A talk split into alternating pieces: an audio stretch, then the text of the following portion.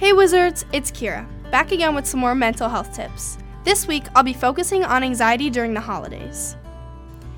Anxiety is your body's natural reaction to stress, a feeling of fear or the unknown of what's about to come next. Personally, school is the most stressful place to be, and during the holidays, I've noticed other students acting up more, not showing up to class, and not getting all work completed. Some students don't have a lot of interaction with others during break due to personal reasons, which means they're left alone most of the day. So before they leave for break, make sure to have conversations with everyone, especially the students you notice are acting out.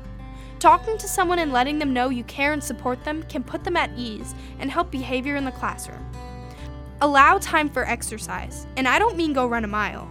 I mean, take 1 to 3 minute brain breaks to take a deep breath and not think about anything. Just relax. Keep your school routine. Don't let other people's stress make you become stressed. Be there for your peers because some students crave structure they won't get at home. Most of the time, when I notice myself getting worked up around the holidays, I close my eyes and tell myself everything will be okay. That's all I have for you this week, Wizards.